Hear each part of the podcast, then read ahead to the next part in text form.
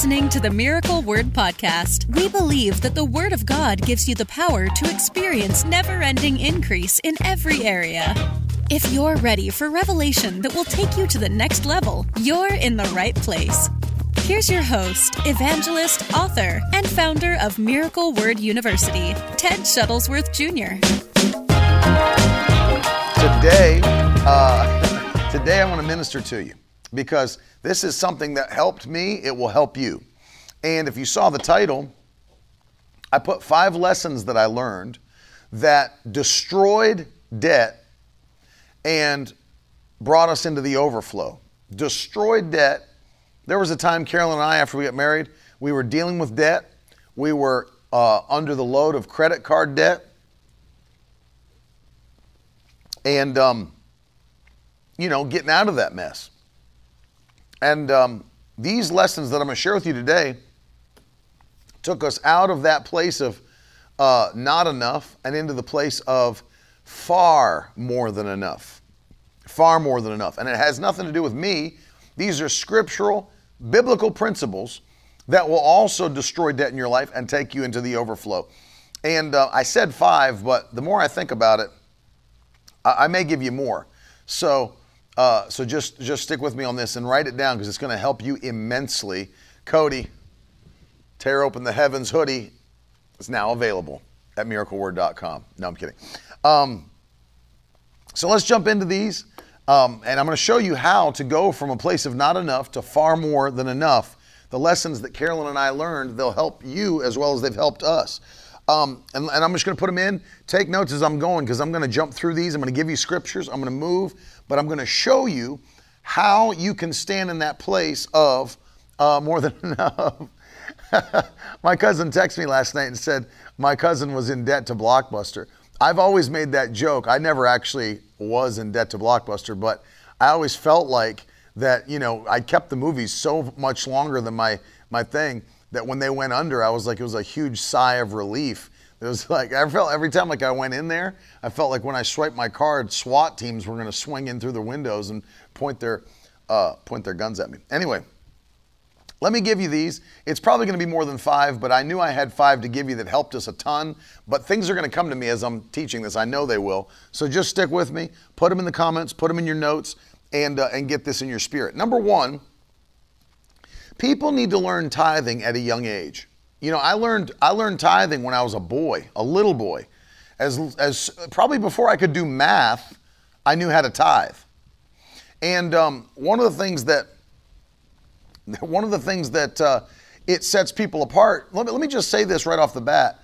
There are people who think that if they pay a tithe, uh, return the tithe to God, you know, that they've like done the church a service. Like there are people who really think and believe that if they pay their tithes, man, they are like next level. When really, in reality, tithing is the most base level uh, form of giving that you can engage in. It's the most base level. It's like it's like, you know, giving 101 and it's not even giving because the money's not yours.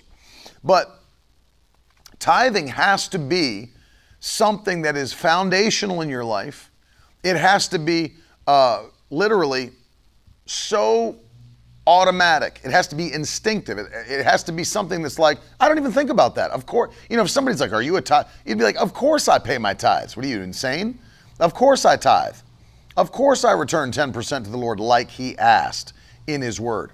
Um, and so, number one, people need to be uh, instinctive. I think that's the best way to put it. Instinctive tithers. Instinctive, meaning we don't even think about it. Like, like Neil said, like breathing. Absolutely. It's like, do you tithe? Absolutely, I tithe. You know, it's, it's like, of course. It'd be like if somebody asked you, if do you shower on a regular basis? Of course I shower. What are you, a nut job? You know, it should be like that. Of course I tithe. You know, I'm, I am a Christian. So yes, I tithe. And so and I know there's people, even now, that are against tithing. There are Christians and preachers that are against tithing. And they think that, you know, only these prosperity preachers talk about tithing all the time. In fact, that's not true. I was very surprised to find a book that I picked up by the late R.C. Sproul, who was a reformed theologian. He was a Reformed Calvinist. He was the farthest thing from a prosperity preacher that you can find.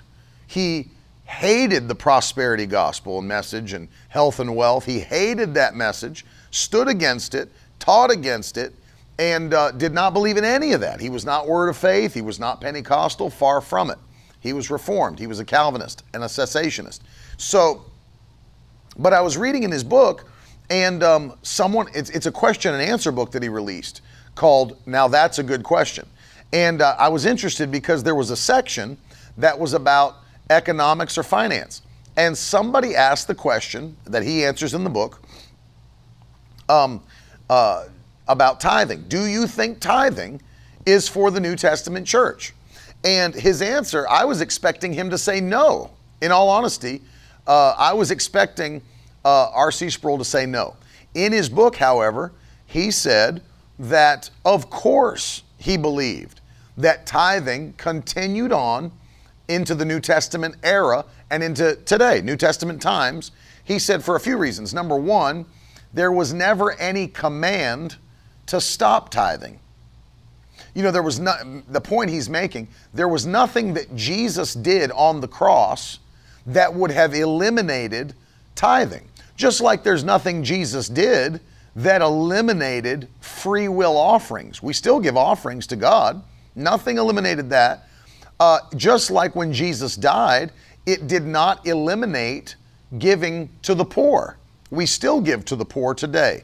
We still give offerings today. And he wrote, in the same way, tithing would have continued on into the New Testament. Of course, we know that historically because Jesus affirmed it to the Pharisees. And then later in Hebrews, uh, whoever wrote Hebrews, most scholars believe that it was something Paul preached, but Luke wrote it down. In case, as a little tidbit, in case you ever wondered, people say nobody knows who wrote Hebrews, which is true. But um, most people believe that Paul, it's something that Paul preached verbally, and Luke heard it and wrote it down because the doctrine is Paul's, but the writing style seems to be Luke's. And so in Hebrews, we see that uh, tithing was still going on at the time of this writing. Because uh, in, in Hebrews chapter 7, as the author is talking about the new priestly order, uh, it's very interesting. Because he says that those that are here, that are alive, receive tithes, but there, he, Jesus, receives them. And so, obviously, tithing had not stopped by this time. Tithing had not stopped in this New Testament era, it was still happening. And by the way, this, uh, this book of Hebrews is written to believers, not unbelievers. It's written to believers. And so it's not talking to just Jews who never came out of the law, it's talking to believers. And, uh, and so you start to realize something's up because they were still giving their tithes all those years after Jesus' resurrection. And R.C. Sproul said, of course, they were never commanded to stop and they would have just continued right on with their disciplines unless someone had specifically told them not to do it anymore. And nobody did that. The only offering that we no longer give because of what Jesus did on the cross is the atonement offering.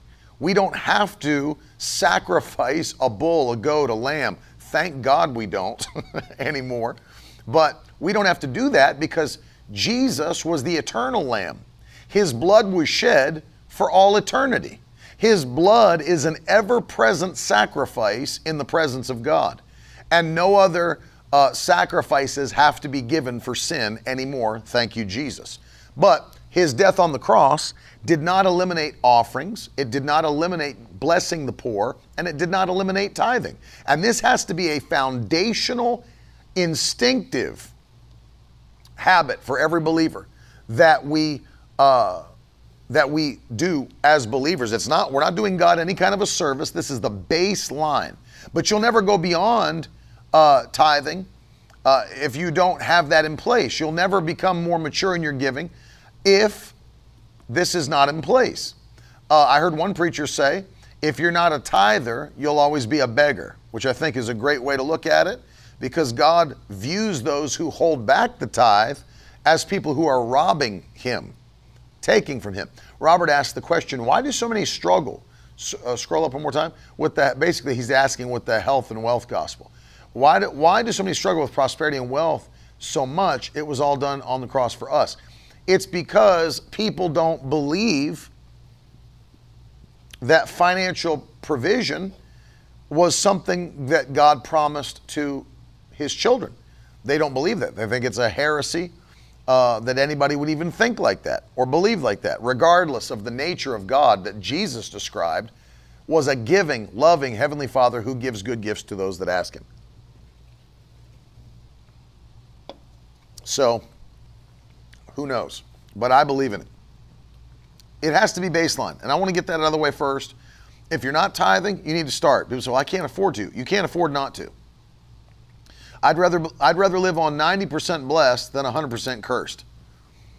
That's exactly, and, and let me tell you something. I've told you on this broadcast many times that if it came down to we would eat dinner and breakfast tonight and tomorrow, or we could pay our tithes. Either my family will eat or we will pay our tithes. We would be fasting and the tithes would be given. You say, well, that's, that seems a little harsh. Yeah, but because God knows that's my heart, I will never be in that position, ever. Ever. We will always have far more than enough because God knows my heart and He, and he sees my actions, sees my faithfulness. My family and I would, would fast and we would give our tithes. That is absolutely what would take place. Number two, the first one, you got to make eh, tithing's got to be instinctive. That'll take you out to that place where you start moving towards the overflow. But number two is, is a lesson I learned that is something Paul taught the church in Corinth. It'll help you as well.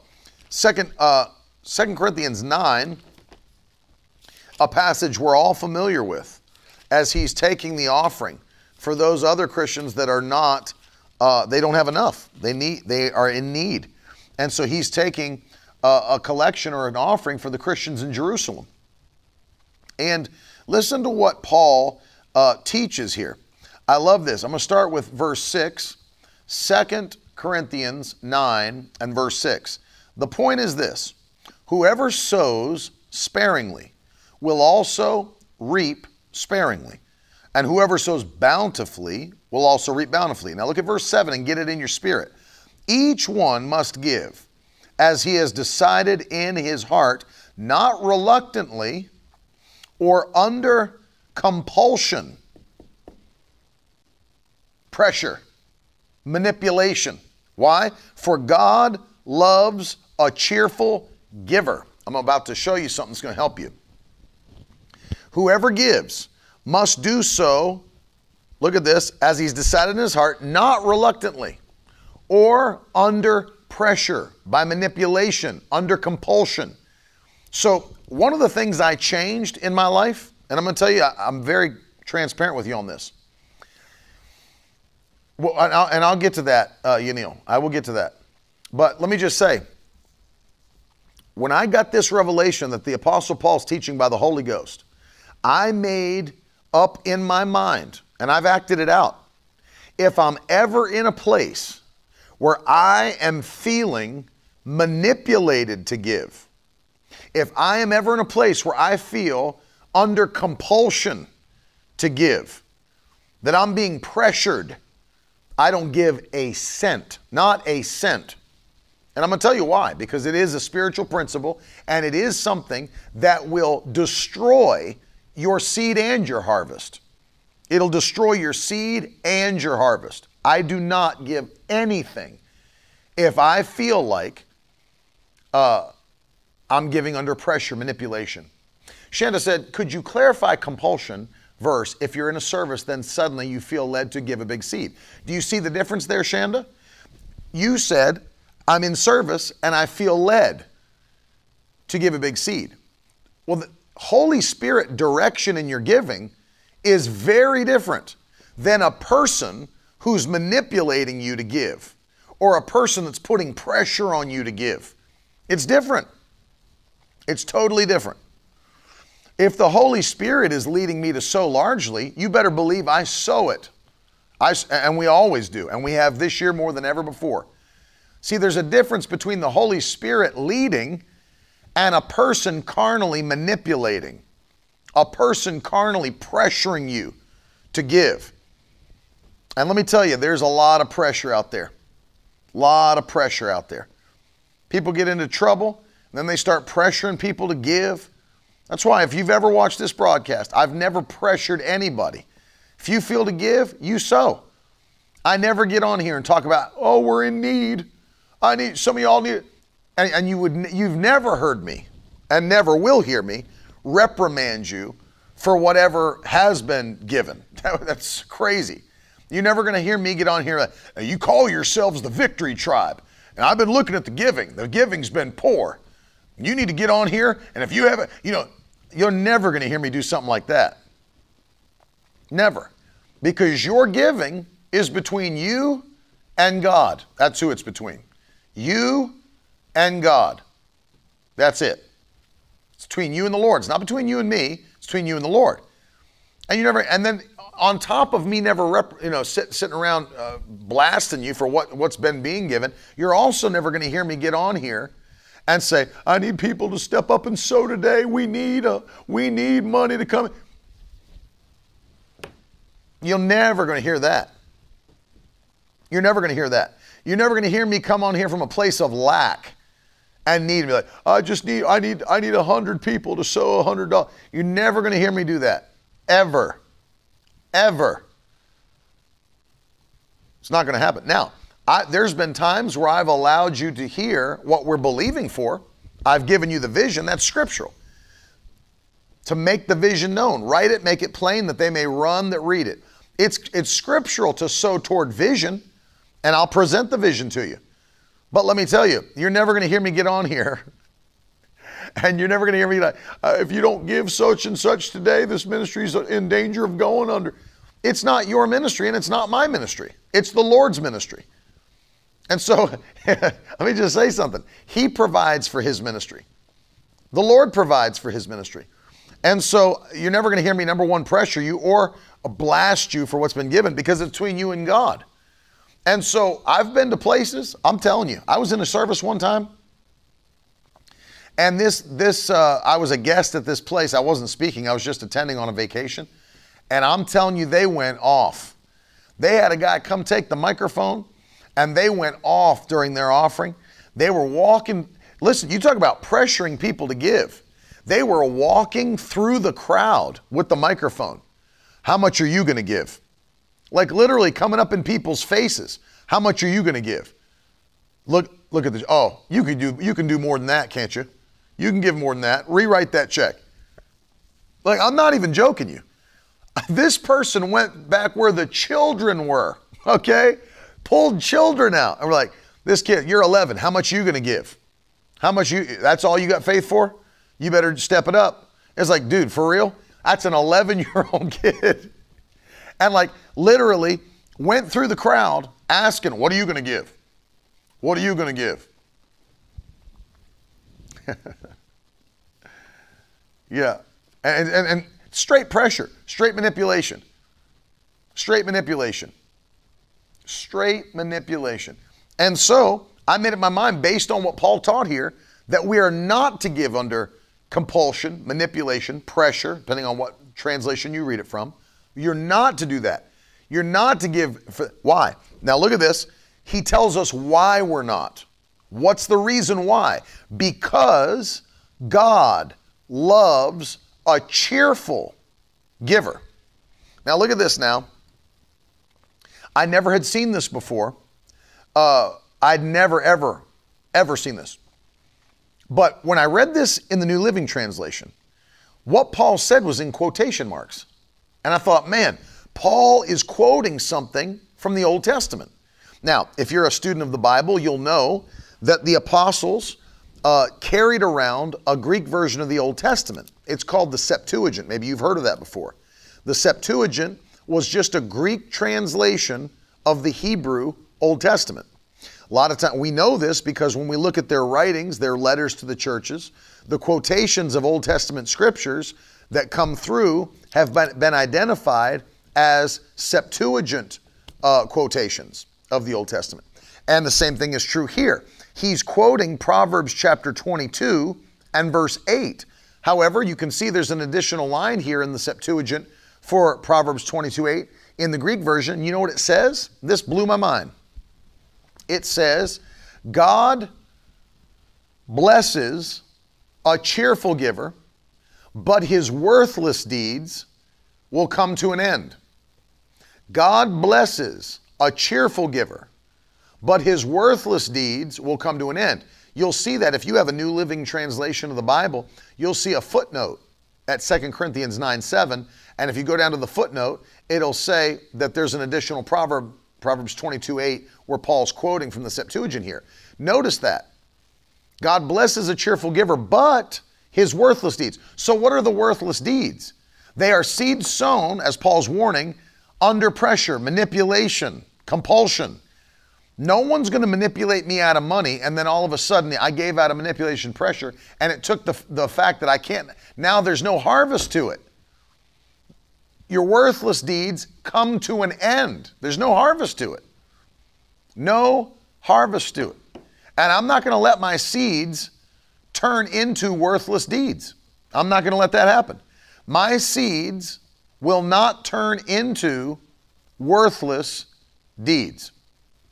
I'm not going to allow it to happen. I'm not going to allow it to happen. And so you've got to uh, you've got to keep your eye on that. My wife and I, we've always made sure that when we sow, it's going to be from our own spirit. Either the Holy Spirit's leading us to do something specific, or we've made a decision to do something large because we feel our love for God, our covenant with God. It's not going to be pulled out of me by manipulation. It's not going to be pulled out of me by pressure. It's not happening because I'm not going to let my seeds turn into worthless deeds. It's not happening. And Paul was very, this is not Paul's opinion. If you understand the Bible, this is not Paul's opinion. This is the inspiration of the Holy Spirit. He's giving us this. The Holy Ghost is. All scripture, breathed out by God, it's profitable. So I'm showing you something that helped me because there's plenty of people that have been manipulated out of an offering, manipulated out of a seed, you know, whatever. Don't allow yourself to be manipulated. Now, this doesn't mean you go around not giving anything. You still got to be a giver. say, well, I, I, feel like every time. Don't use that as an excuse. Say, well, I feel like every time I'm in church, I feel pressure to give because they take an offering. You know, that, that's scriptural to take an offering. But I'm talking about people that get up and manipulate you to give, pressure you to give. It's between you and God, it's not between you and anybody else. And so we just straight up made up our minds if we feel that, there ain't a cent going in. There's not a cent going in. And let me tell you something I give largely, very, very largely. Very largely. I want you to think about this. Think about how God increases you. This is just a testimony. I'm not giving you dollars and cents, but by doing our taxes, we know what we gave in 2019 the total for the whole year of what we gave. We gave one offering this year, one one offering that was half of everything that we gave in 2019. I want you to wrap your mind around that for a second.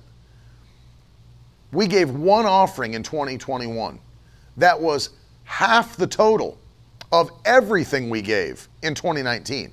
That's how much God can increase you in two years. Mind blowing. Yeah, exactly, Caitlin. If you give this $63 seed, we can stay on television. Robert, the Septuagint's not going to do you much good unless you can read Greek, because it's Greek. I mean, you can Google it, but uh, unless you can read uh, Koine Greek, it's just gonna it's gonna all be Greek to you. but you can Google it and find it. You can uh, you you can get it on Bible apps like uh, Olive Tree Bible Reader and stuff. I have a copy on my phone, but you know it's it's it's Greek. You know, so that's that's kind of where you're at with that. But it's important to know that. It's important to know that that's what they were writing back. It helps you in your Bible study. And so I want to give this to you. Get it in your spirit. Give by the leading of the Holy Ghost No, New King James Version's not the best. It's actually not close to the best, nor is the King James. I'd get something later, like the ESV, the, even the NASB, something that was made with more after more discoveries of manuscripts were, were made. You know, you have something like the ESV is going to have far more manuscript um, resource than the King James or the New King James, which was not a retranslation, it was just a, a, a revamping of the King James. I would use the ESV or the NASB if I were you. And so don't give under, under pressure manipulation. Number three, let me say this to you. When, when it comes to your offerings, this is going to help you, helped us. Go to 2 Samuel chapter 24. Uh, King David knew something. He knew a secret about his giving that helped him. That helped him because he was getting ready to give us an offering, a sacrifice to God uh, to stay the plague. And he knew that he had to offer uh, a sacrifice or a sacrificial offering unto God. And so when he comes to Araunah, uh, the, the Jebusite, uh, in order to get the land, what he needed, the cattle, the land, the threshing floor, uh, sees his king coming. This is 2 Samuel 24, starts with verse 18 to the end of the book.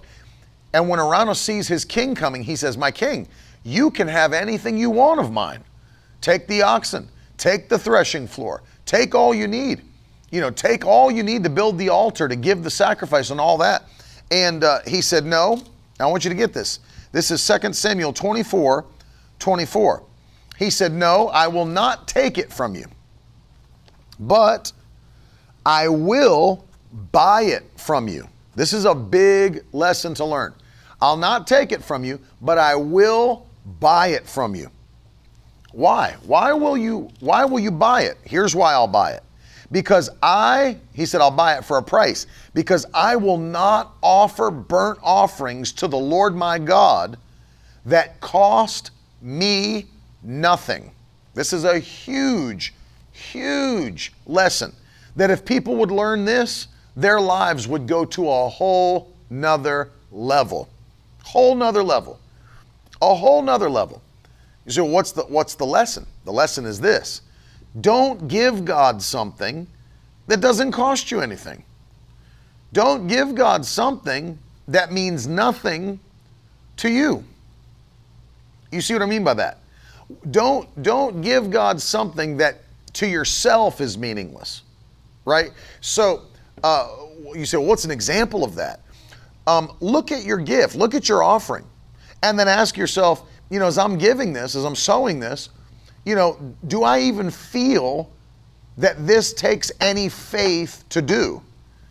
Because one of the things you'll learn is that as you keep on leveling up in the kingdom, as you keep on going higher in the kingdom, the same things you used to do won't take the same faith anymore because you're on a whole nother level. I've used the ex- example before that when I was a kid, my mom would give me a dollar bill to go into children's church to give in the offering. And I'd have that dollar bill.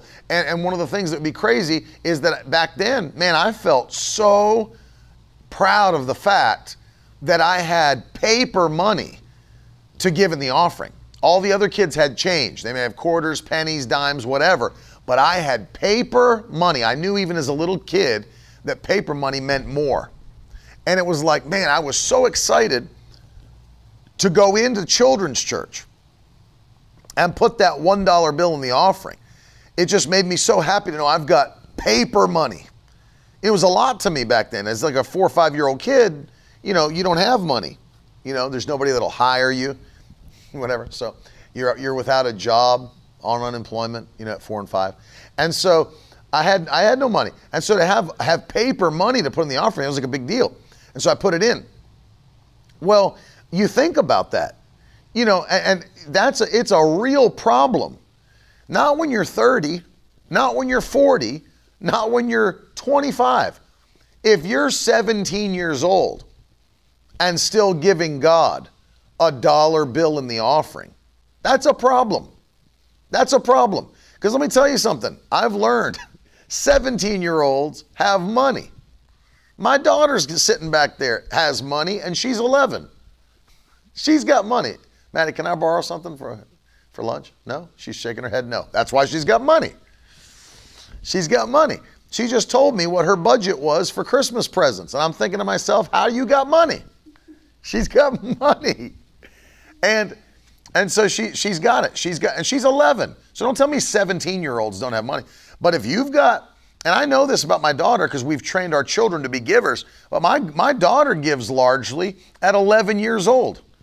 So if you're 17 and walking into church with a $1 bill in your fist to put in the offering plate, you've got a problem. And then certainly as you get older and have a job, you know, you can't give God something that means nothing to you and ex- expect God to bless it. You can't give God something that means nothing to you and expect God to bless it. And that's what King David understood. He said, I will not give the Lord my God something that costs me nothing. And so the key, the key here is that God looks at your heart when your offerings are going out. He looks at your heart. Um, for example, I'll give you a story here. There was a story uh, in the Gospels where Jesus is with his disciples, and they're in the temple, and Jesus is um, he's watching people give their offerings, and all these rich men are coming down and casting their offering into the treasury. And then this woman who's a widow comes down, and she puts her two mites into the offering. Jesus turns to his disciples and said, This woman has given more than all these men. And the disciples are blown away. They're like, Lord, are you seeing what they're giving? Like, are you seeing their offerings? And, and, and Jesus said, Yes. They gave, catch, catch this now, they gave out of their abundance. But this woman gave all she had. This right here stirred me up because I learned a principle. It's another principle I learned is that uh, not just the principle I just gave you that what you give God has to mean something to you, but I learned now how God views your offerings. What a cool thing to be able to go behind the scenes and understand how God views and judges an offering. Isn't that amazing? This par this not a parable is a story. This story from the New Testament shows us how God views and judges the seeds we sow. Well, how does he judge them? Well, apparently, according to the story, he doesn't judge them by total alone, by amount alone. He doesn't do that. So, how does the Lord judge our seeds, judge our offerings? Apparently, according to Jesus, they are judged by the ratio of what you give to what you have left over. Apparently, that's how God views it. That's, that's the point he's making about the woman. Yes, these rich men gave tons of money, but compared to what they've got left, it's nothing.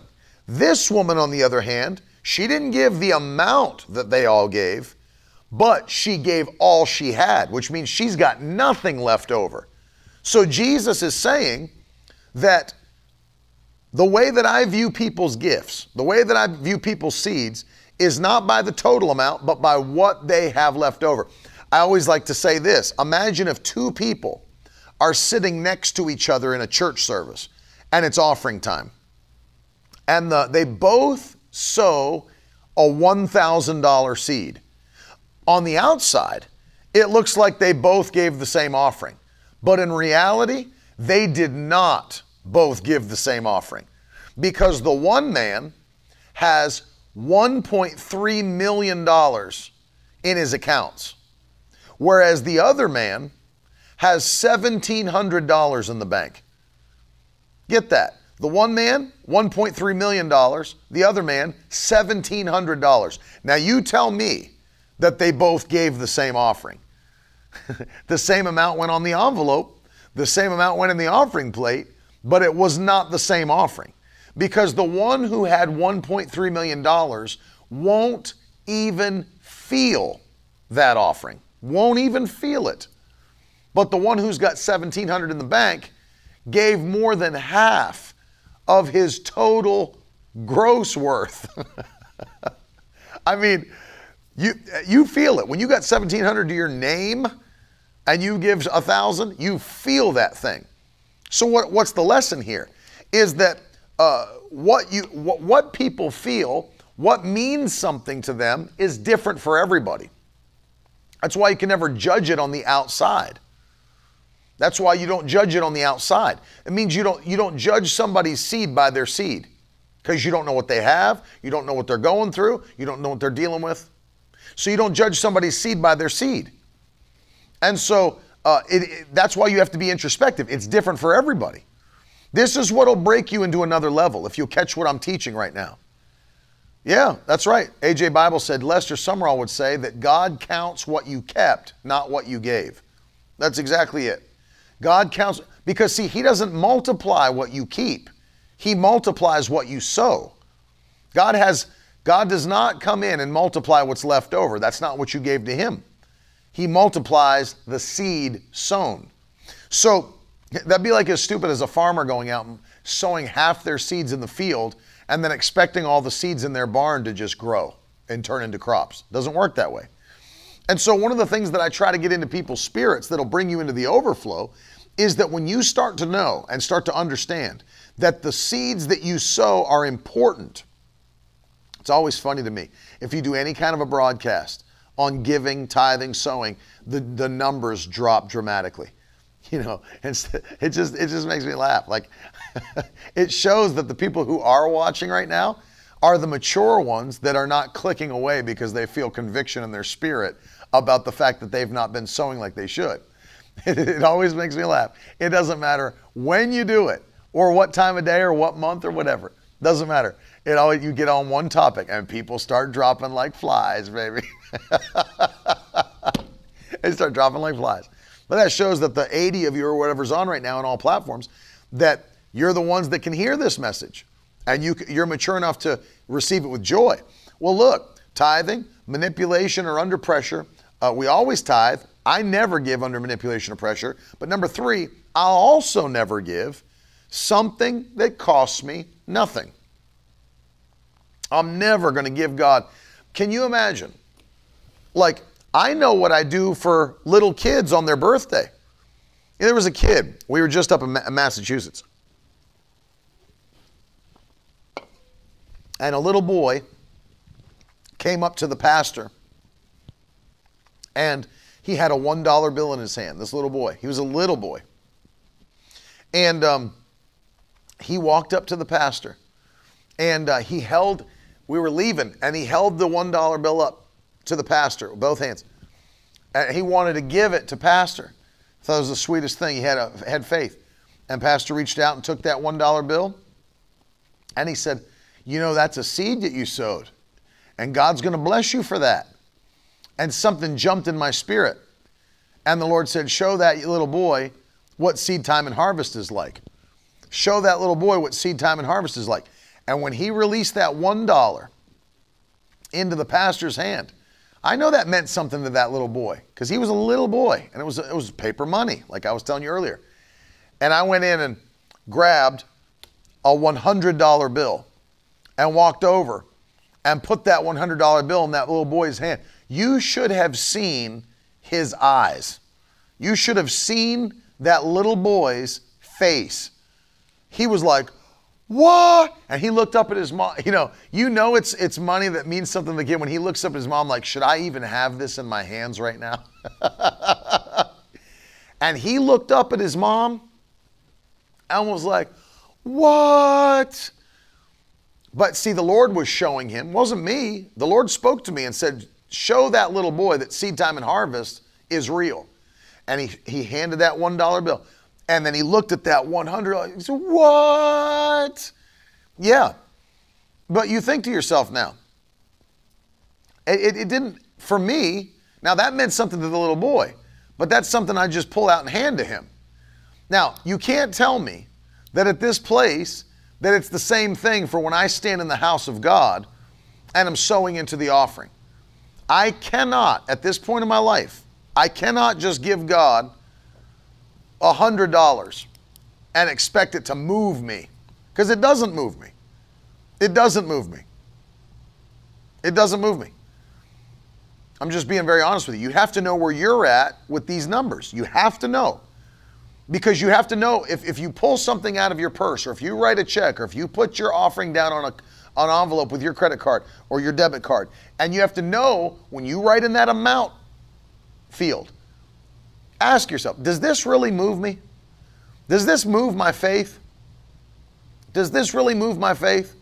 You know, I, I thought of that because I joke, people laugh at me, they make fun of me. But you know, I've I've been through the Taco Bell drive-through. Authentic Colombian food. I've been through the Taco Bell drive-through by myself and placed an order that came between 50 and 60 dollars. I'm not ashamed to admit it. It's happened. I've spent 50 to 60 dollars on tacos and quesadillas and quesaritos by myself. I've spent more than that with a friend who will remain nameless, but his name rhymes with Zach Ramsey. I have I have done that. And, and then I think to myself, if I can just slide through, what's up, Dave? If I can just slide through the McDonald's drive through with me and a friend or two and drop 70 $80 on tacos, is it really mean something to God if I come into his house and put a $100 bill in the plate or put a $100 on a debit card or put a $100 on a check? I mean, I just spent 80 sliding through the drive through on tacos. So don't tell me that for me, it's a real sacrifice to sow a $100 seed to the Lord. It's not a real sacrifice. If it was, I wouldn't be out there just flippantly dropping it on tacos in the drive through. See what I mean? So, this is how I keep myself in check. I'm just showing you what brought me into the overflow. This is how I keep myself in check. I'm not going to go into the house of God and just flippantly give something to the Lord when I know in my heart, I know in my heart that, you know what, this really doesn't move me at all. It doesn't move me at all. AJ puts it a good way in the comments. He said, My tithe and offering will never be outdone by my lunch bill after church. Great way to look at it. My tithe and my offering will never be outdone by my lunch bill after church. And in fact, if you if you remember what we were teaching, uh, a few weeks ago, what do we have everybody put in the comments section? Hashtag Kingdom Slice. That if we were to break our finances down at the end of the year and look at all the things our money went to throughout the year mortgage, rent, car payment, insurances, you know, eating out, entertainment, whatever else, right? That the tithe and the offering would always make up the largest part of the pie chart. That slice of the pie, that's why we had that kingdom slice. That slice of the pie that goes to the kingdom will always be the biggest slice of the pie. That's my goal. That's my goal. Entertainment, vacations are not going to take up more than my kingdom slice. My mortgage payment over 12 months is not going to take up more than my kingdom slice, and it doesn't. My car payment is not going to take up more than my kingdom slice. My insurances are not going to take up more than my kingdom slice. My kingdom slice of the pie is going to be the biggest slice that leaves my house every single month, without question. You know why? Because I've been introspective and I've getting, I'm, I'm getting this realization, and I've had it for a while now, that God has to get my best. He has to get my best. It has to move me. My faith has to be in operation. When I give, my faith has to be in operation. I got to sow a seed that means something. It means something. Let me move on to these last two, and I'll.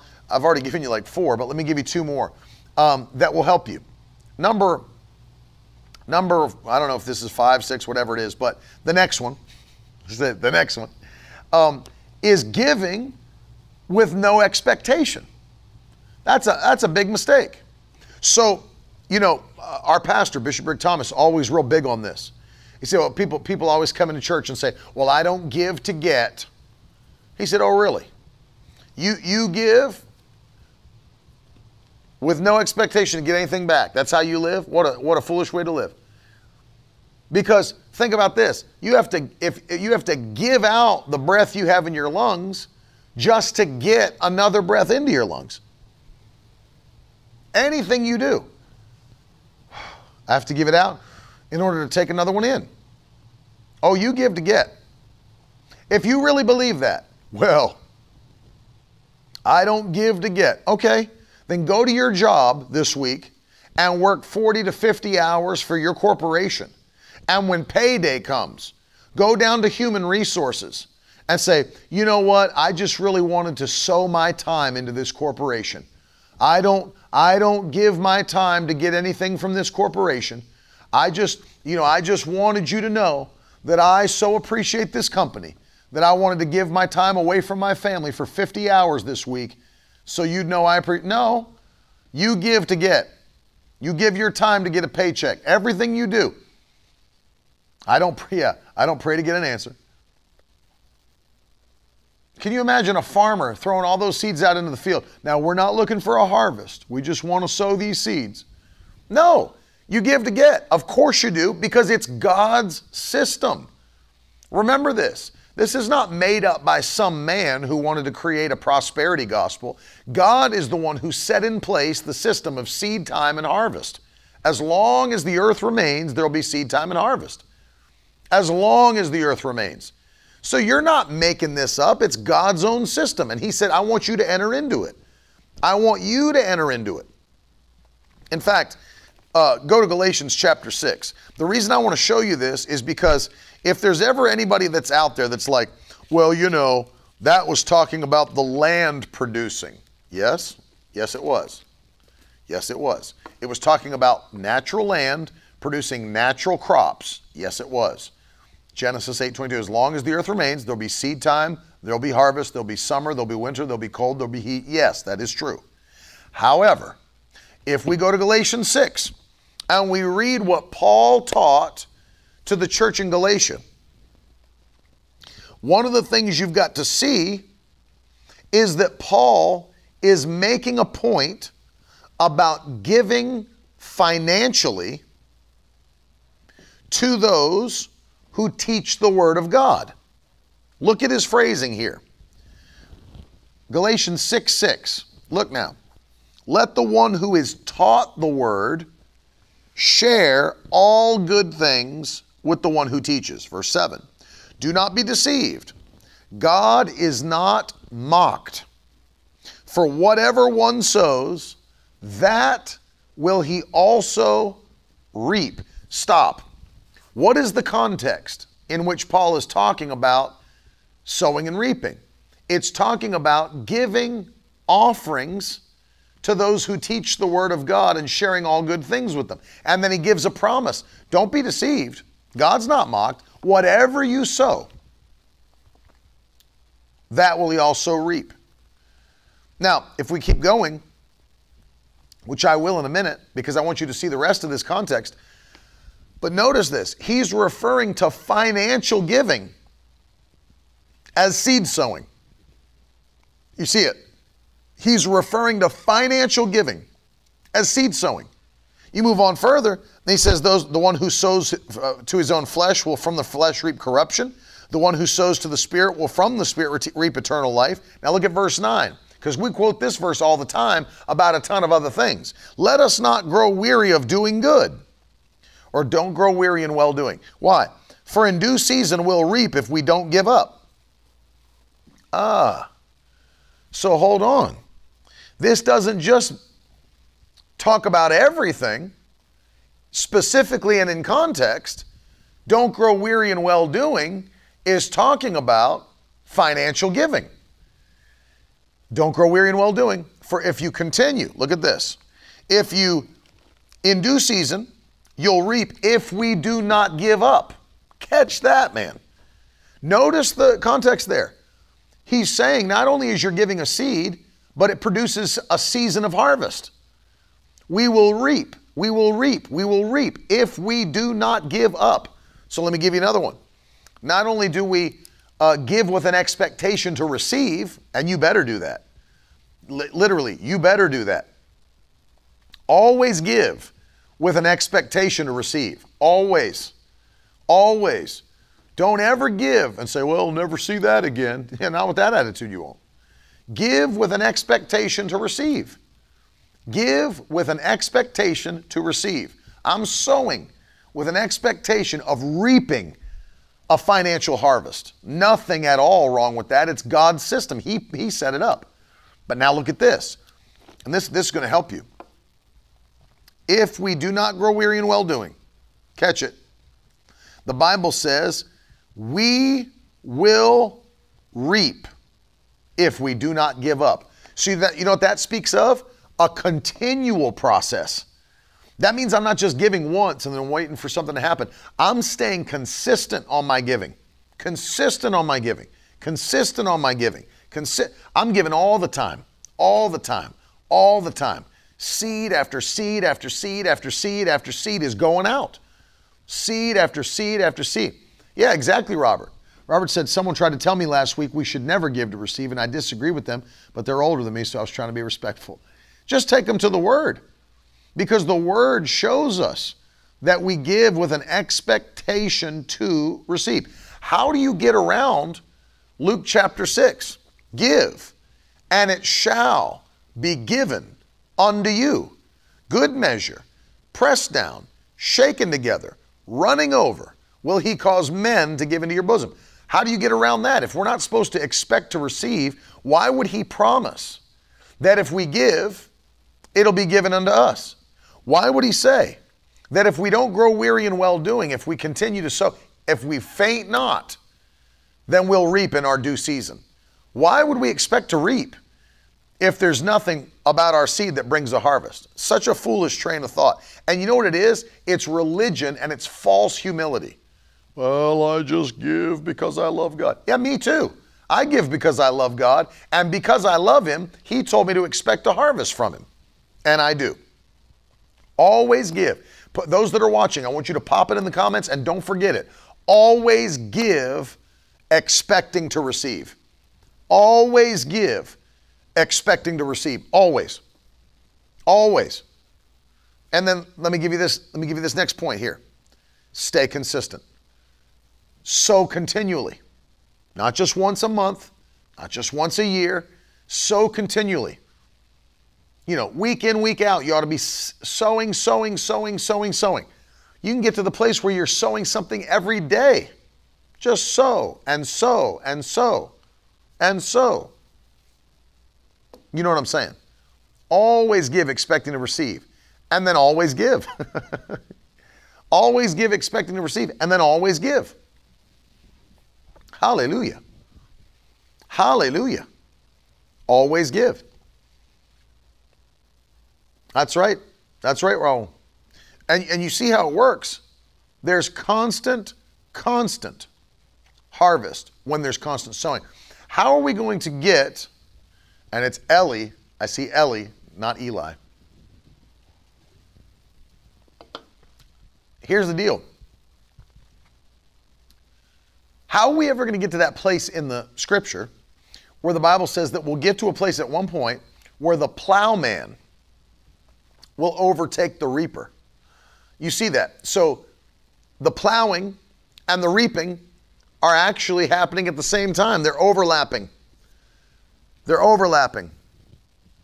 Bumper crop harvest, overlapping.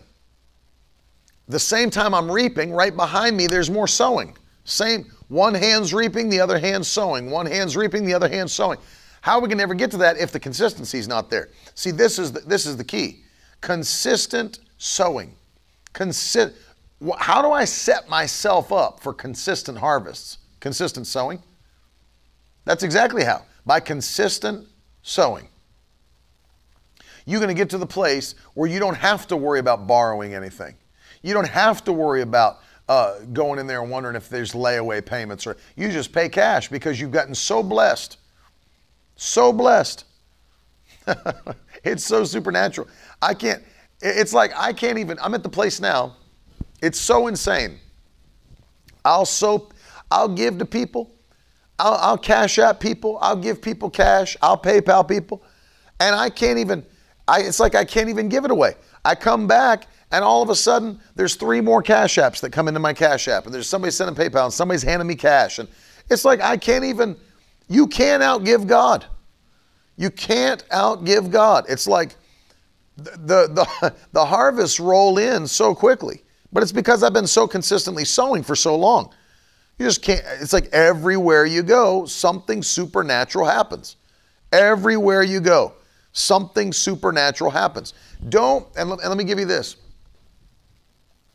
Mm, that's good, Raul. He said, if my hands are busy sowing, they won't be in a position of begging. That's exactly it. If my hands are busy sowing, they won't be in a position of begging. Never. It's not our portion to beg. I've never seen the righteous forsaken, nor his seed begging for bread. Never. Never. And I'm going to tell you, one of the things that's practical that we never did. There was a time, as I told you, when my wife and I were under that load of credit card debt, and there was, you know, we were we were in that place believing to be free and out of debt and being a, and all that. Can I tell you a secret? We never once, in all that, and, and, and I'm all for the. I have every Dave Ramsey book I think that was ever written. I love listening to Dave Ramsey, good guy, great, great thoughts on finance. He's a very, very smart man and a Christian, which I appreciate, and he has biblical principles that everything's based on. And I understand his system very well. I've been inside and out of it. Uh, Total Money Makeover, Financial Peace University. I've been through all of it. I know it front and back. But one thing that I never, ever did, for example, if you're familiar with his system, uh, the baby steps that he set up to get people out of debt, um, you know, you, you get into the debt snowball where you line up all your debts and then you find them lowest balance to highest balance and you begin to pay them off so that you can feel that momentum as you're getting out of debt and all that. But let me tell you, we didn't throw all of our extra money at debt. And I know there's people say that's completely irresponsible. But let me tell you, we never stopped our tithing. But let me go a step further. We never stopped giving offerings in the time when we were getting out of debt. I felt like that, according to the scripture being my guide, that that would have been the most foolish thing I could have done was to cut God off until my stuff was paid. I thought, what kind of a signal am I sending to God?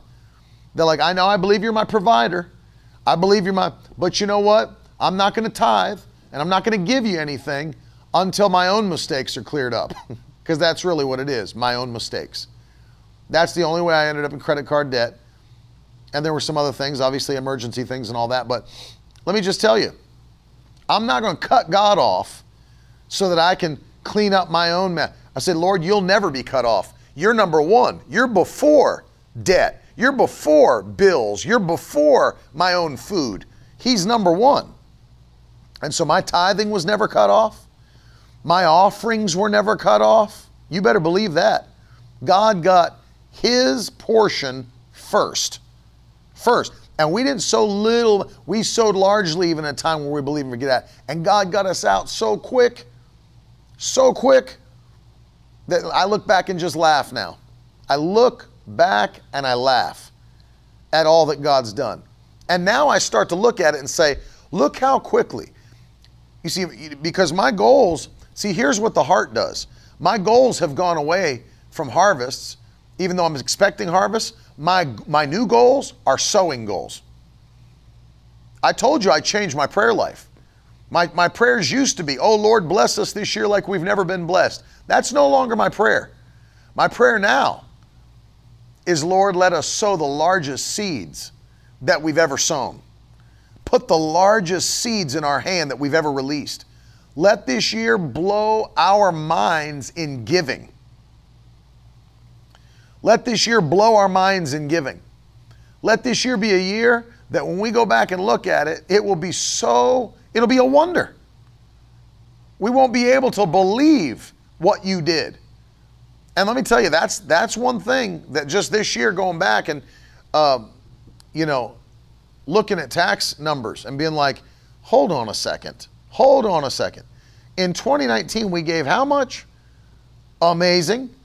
But are you telling me that in one offering in one offering in 2021, we gave half of our annual total from two years ago. How is that possible? How is that possible? I mean, like, how is that possible? It's because of God's increase. And that's why I changed up my prayer. I don't pray anymore. Oh, Lord, bless us like we've never been blessed. Because one of the things that anyone who studies recognizes is that the blessing is based on our own obedience. It's based on our own faith. It's based on our own action steps in faith. And God, let me tell you something. He's answering my prayers. He's answering my wife's prayers. He's putting the largest seeds in our hands that we've ever sown, ever. And I'm telling you, I'm just, I'm saying this part by faith, because I've not given anything eh, close to this yet, but I will be, I will be giving a $1 million offering into the kingdom of God before this thing's over. I will sow a million dollars into the kingdom of God before this thing comes to an end. Because God knows my heart. He knows that I have a sower's heart and a sower's hand. That's a big difference. A sower's hand. That means it's not just in my heart, I actually do it. It's not just in my heart. Course, Robert. I actually do it. And that's got to be the key. Tithing's instinctive. Never give under manipulation or pressure. Don't ever give God something that means nothing to you. Make sure it means something and moves your faith. Always put expectation. Always put expectation on your seeds and learn to sow consistently. Sow all the time.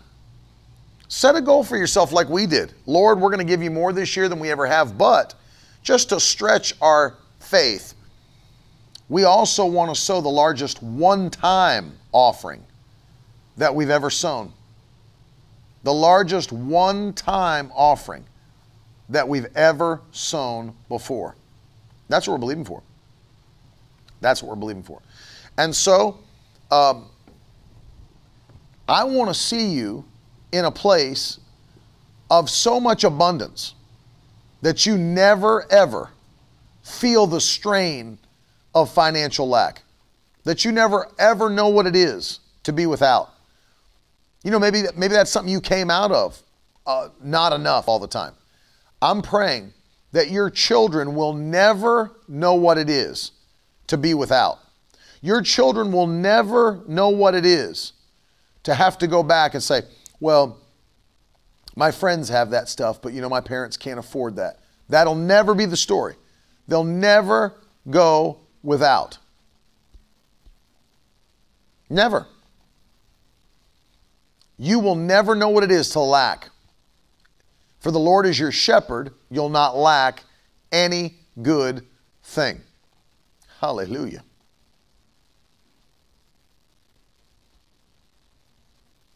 Wow.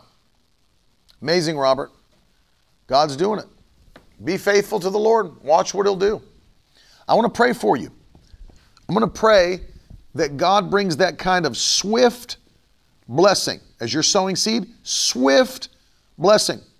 Maybe you're watching me today and you're believing, maybe you're listening on the podcast, you're believing for credit card debt to be paid off. You're believing for homes to be paid off. Or maybe you're in a rental and you're believing to get a home, a home that you own, so that you're not the borrower, but that you're the lender. Maybe you're believing God will increase you and give you rental properties, whatever it might be. I'm believing with you that from this day forward, supernatural things are going to begin to happen. But I want to pray for you today because I'm believing that these last three months of 2021 are going to be filled with wonders. That stuff that's so big, nobody can explain it away. Nobody can explain it away. Caitlin said, Home, believing for a home. Let's pray. Father, in Jesus' name, I pray right now that those that are watching, those that are listening, the faithful ones, the ones that will not go back on your word, they're tithers, they're givers, they're consistent, they're hungry, they're doing something that means something to them. I pray in Jesus' name that you would open the windows of heaven over their life, pour out a blessing that they don't have room to contain in the mighty name of Jesus. I pray, Lord, that as we end this year in wonders, that their minds would be blown in the natural realm to see what you did for them in Jesus' wonderful name. I pray for abundance. Let debts be paid off and canceled student loan debts, credit card debts, cars, homes, everything hanging over their head. Lord, bless your children. No matter what's going on in this world's economy, bless your children in the wonderful name of Jesus. We thank you. We give you praise in Jesus' mighty name. Look at Sissy's testimony. We got to give this testimony if you're listening or if you're watching on Facebook. Sissy said, just cut the check for a home. No financing. That right there is God's ultimate desire. That you pay cash, you don't have to borrow from any man. The Lord is your provider. The lender, not the borrower. I'm giving God praise with Sissy right now. Hallelujah. Hold on. I'm doing a dance under the, I'm dancing for Sissy under the table. Just gave him a praise break under the table, Sissy. Amen. Amen. Listen, this is going to be a, a year end filled with wonders. That's what my, and it already started. It's already started. And then 2021, what's our, what's our confession? Our confession is divine possession in 2021. My bishop spoke a word. I got it right in my spirit, popped right in my spirit. He said, You better get ready. He said, You look, you get it in position, you're going to possess what you've never possessed. 2022 is going to be a year of divine possession. And we're taking ground. We're taking ground in Jesus' name. I'm going to encourage you today. Those are the faithful ones. The faithful ones stuck with me today. That's all right. I understand how it is in the body of Christ. I've preached for 20 some years. I understand. But I want to encourage you that are watching to sow a seed by faith today. You have been believing for big things. I'm believing with you. It comes through obedience to an instruction from the Holy Ghost. And that's what happens. That's what happens. You're sowing toward the future that God has planned for you. Increase, overflow, all the things that are trying to literally, this is why the Bible says money answers all things. Because you can have the greatest heart in the world, you can have the best testimony, you can have all, but if you don't have the resources to carry out your vision, money's an answer to every single thing. Everything. They, they told us we were, they thought they were going to price us out. My father went to hold a crusade in Atlanta, Georgia. And um, they thought they'd price us out. Oh, sure, you can have the parking lot at, at the field there uh, at the Atlanta Braves Stadium. You can have that to set up your uh, crusade, but it's going to cost you. And then they just dropped a number on us like they were going to try to price us out. and my dad just basically said cash or check and paid it. You know why? Money answers all things. Money answers all things.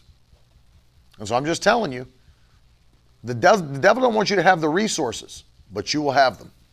You'll have more than enough to do what you're called to do. That's why you got to believe big, and that's why you got to sow big.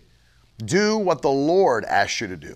Those of you that are watching, uh, you can see on the screen, there are multiple ways you can sow. You can always go to miracleword.com. Those listening on the podcast, if you scroll up to the uh, description, there's links you can click to give. You can use PayPal, Cash App, Zelle, uh, cryptocurrency, hashtag donate, however you want to do it. Sow a seed by faith. Maybe you're considering partnering with us. Let me be the first to say it's a good move. And I don't say that because uh, this is the ministry that the Lord's given me. I say it because I understand how God works and that all the things we're accomplishing, all the things we're doing, by the help of the Lord, I'm just telling you, it's a good move. I've seen so many testimonies. Do you realize that not only have we, I didn't, I haven't talked much about this, but you know all of our programs have just been captioned, burnt in captions, so that we can now show them in Greater Asia, 90 million more homes, in portions of China, Iraq, Philippines, Pakistan, all these different places, and we've got salvation testimonies coming in from all over the world. We just expanded again. India, the whole, I mean, They told us now there's almost 1.2, 1.3 million people watching us at any given time. And God's doing it. God's doing it. And so I'm just blown away. I'm blown away. And you're a part of that as you sow. Much love, Jordan. Thank you. You're a part of that as you sow. Thank you, Dylan. And if you're considering partnering with us, go to miracleword.com, click the partner button, look at all that we're doing, fill out the form, and be a part of what's going on with Miracle Word Ministries as we're touching the world. God is moving by His power. I love you guys. For this month of October, uh, we've got this book by uh, E.W. Kenyon, Jesus the Healer. And uh, for those of you that are partnered with us, um, go to miracleword.com forward slash offer, and you'll be able to fill out that form to get this if you've sown $85 or more this month. It's our gift to you to say thanks. Also, those of you that are sowing $1,000 or more, we're going to send you along with that the, yeah, tear open the heavens. Um, we're going to send you along with that the Life Application Study Bible, Genuine Leather. And for those that are sowing $5,000 or more, we have the Elite Study Pack available for you. Uh, the best study resources I believe that you can have uh, as you're going through the Word of God. Over a hundred thousand notes on the Bible. The Elite Study Collection is one of a kind in a keepsake box. We put it all together for you. Uh, it's for those that are sowing $5,000 or more. And uh, we want to say a big thank you to you. Today's the day, Wednesday. Carolyn is on at 2 o'clock p.m. You don't want to miss it. It's going to be a great one. She gave me a sneak peek about what she's talking about, and it's going to be a powerful day. Don't forget, Last Gen Podcast is now available for students on Spotify and Apple. You can go get it now. Search The Last Gen on podcast platform, and then you can always get it on our website, miracleword.com forward slash last gen. And it is awesome. First episode just dropped. Alex did it today, and uh, you're not going to want to miss it. It's really, really going to be great for students. Share it with everybody you know. We're going to show you the promo video on it one more time before we go today. I love you guys a lot. I'll be back with you in the morning. Carolyn's on it too. Have a great day. I'll talk to you soon. Now that's the stuff leaders should be made of.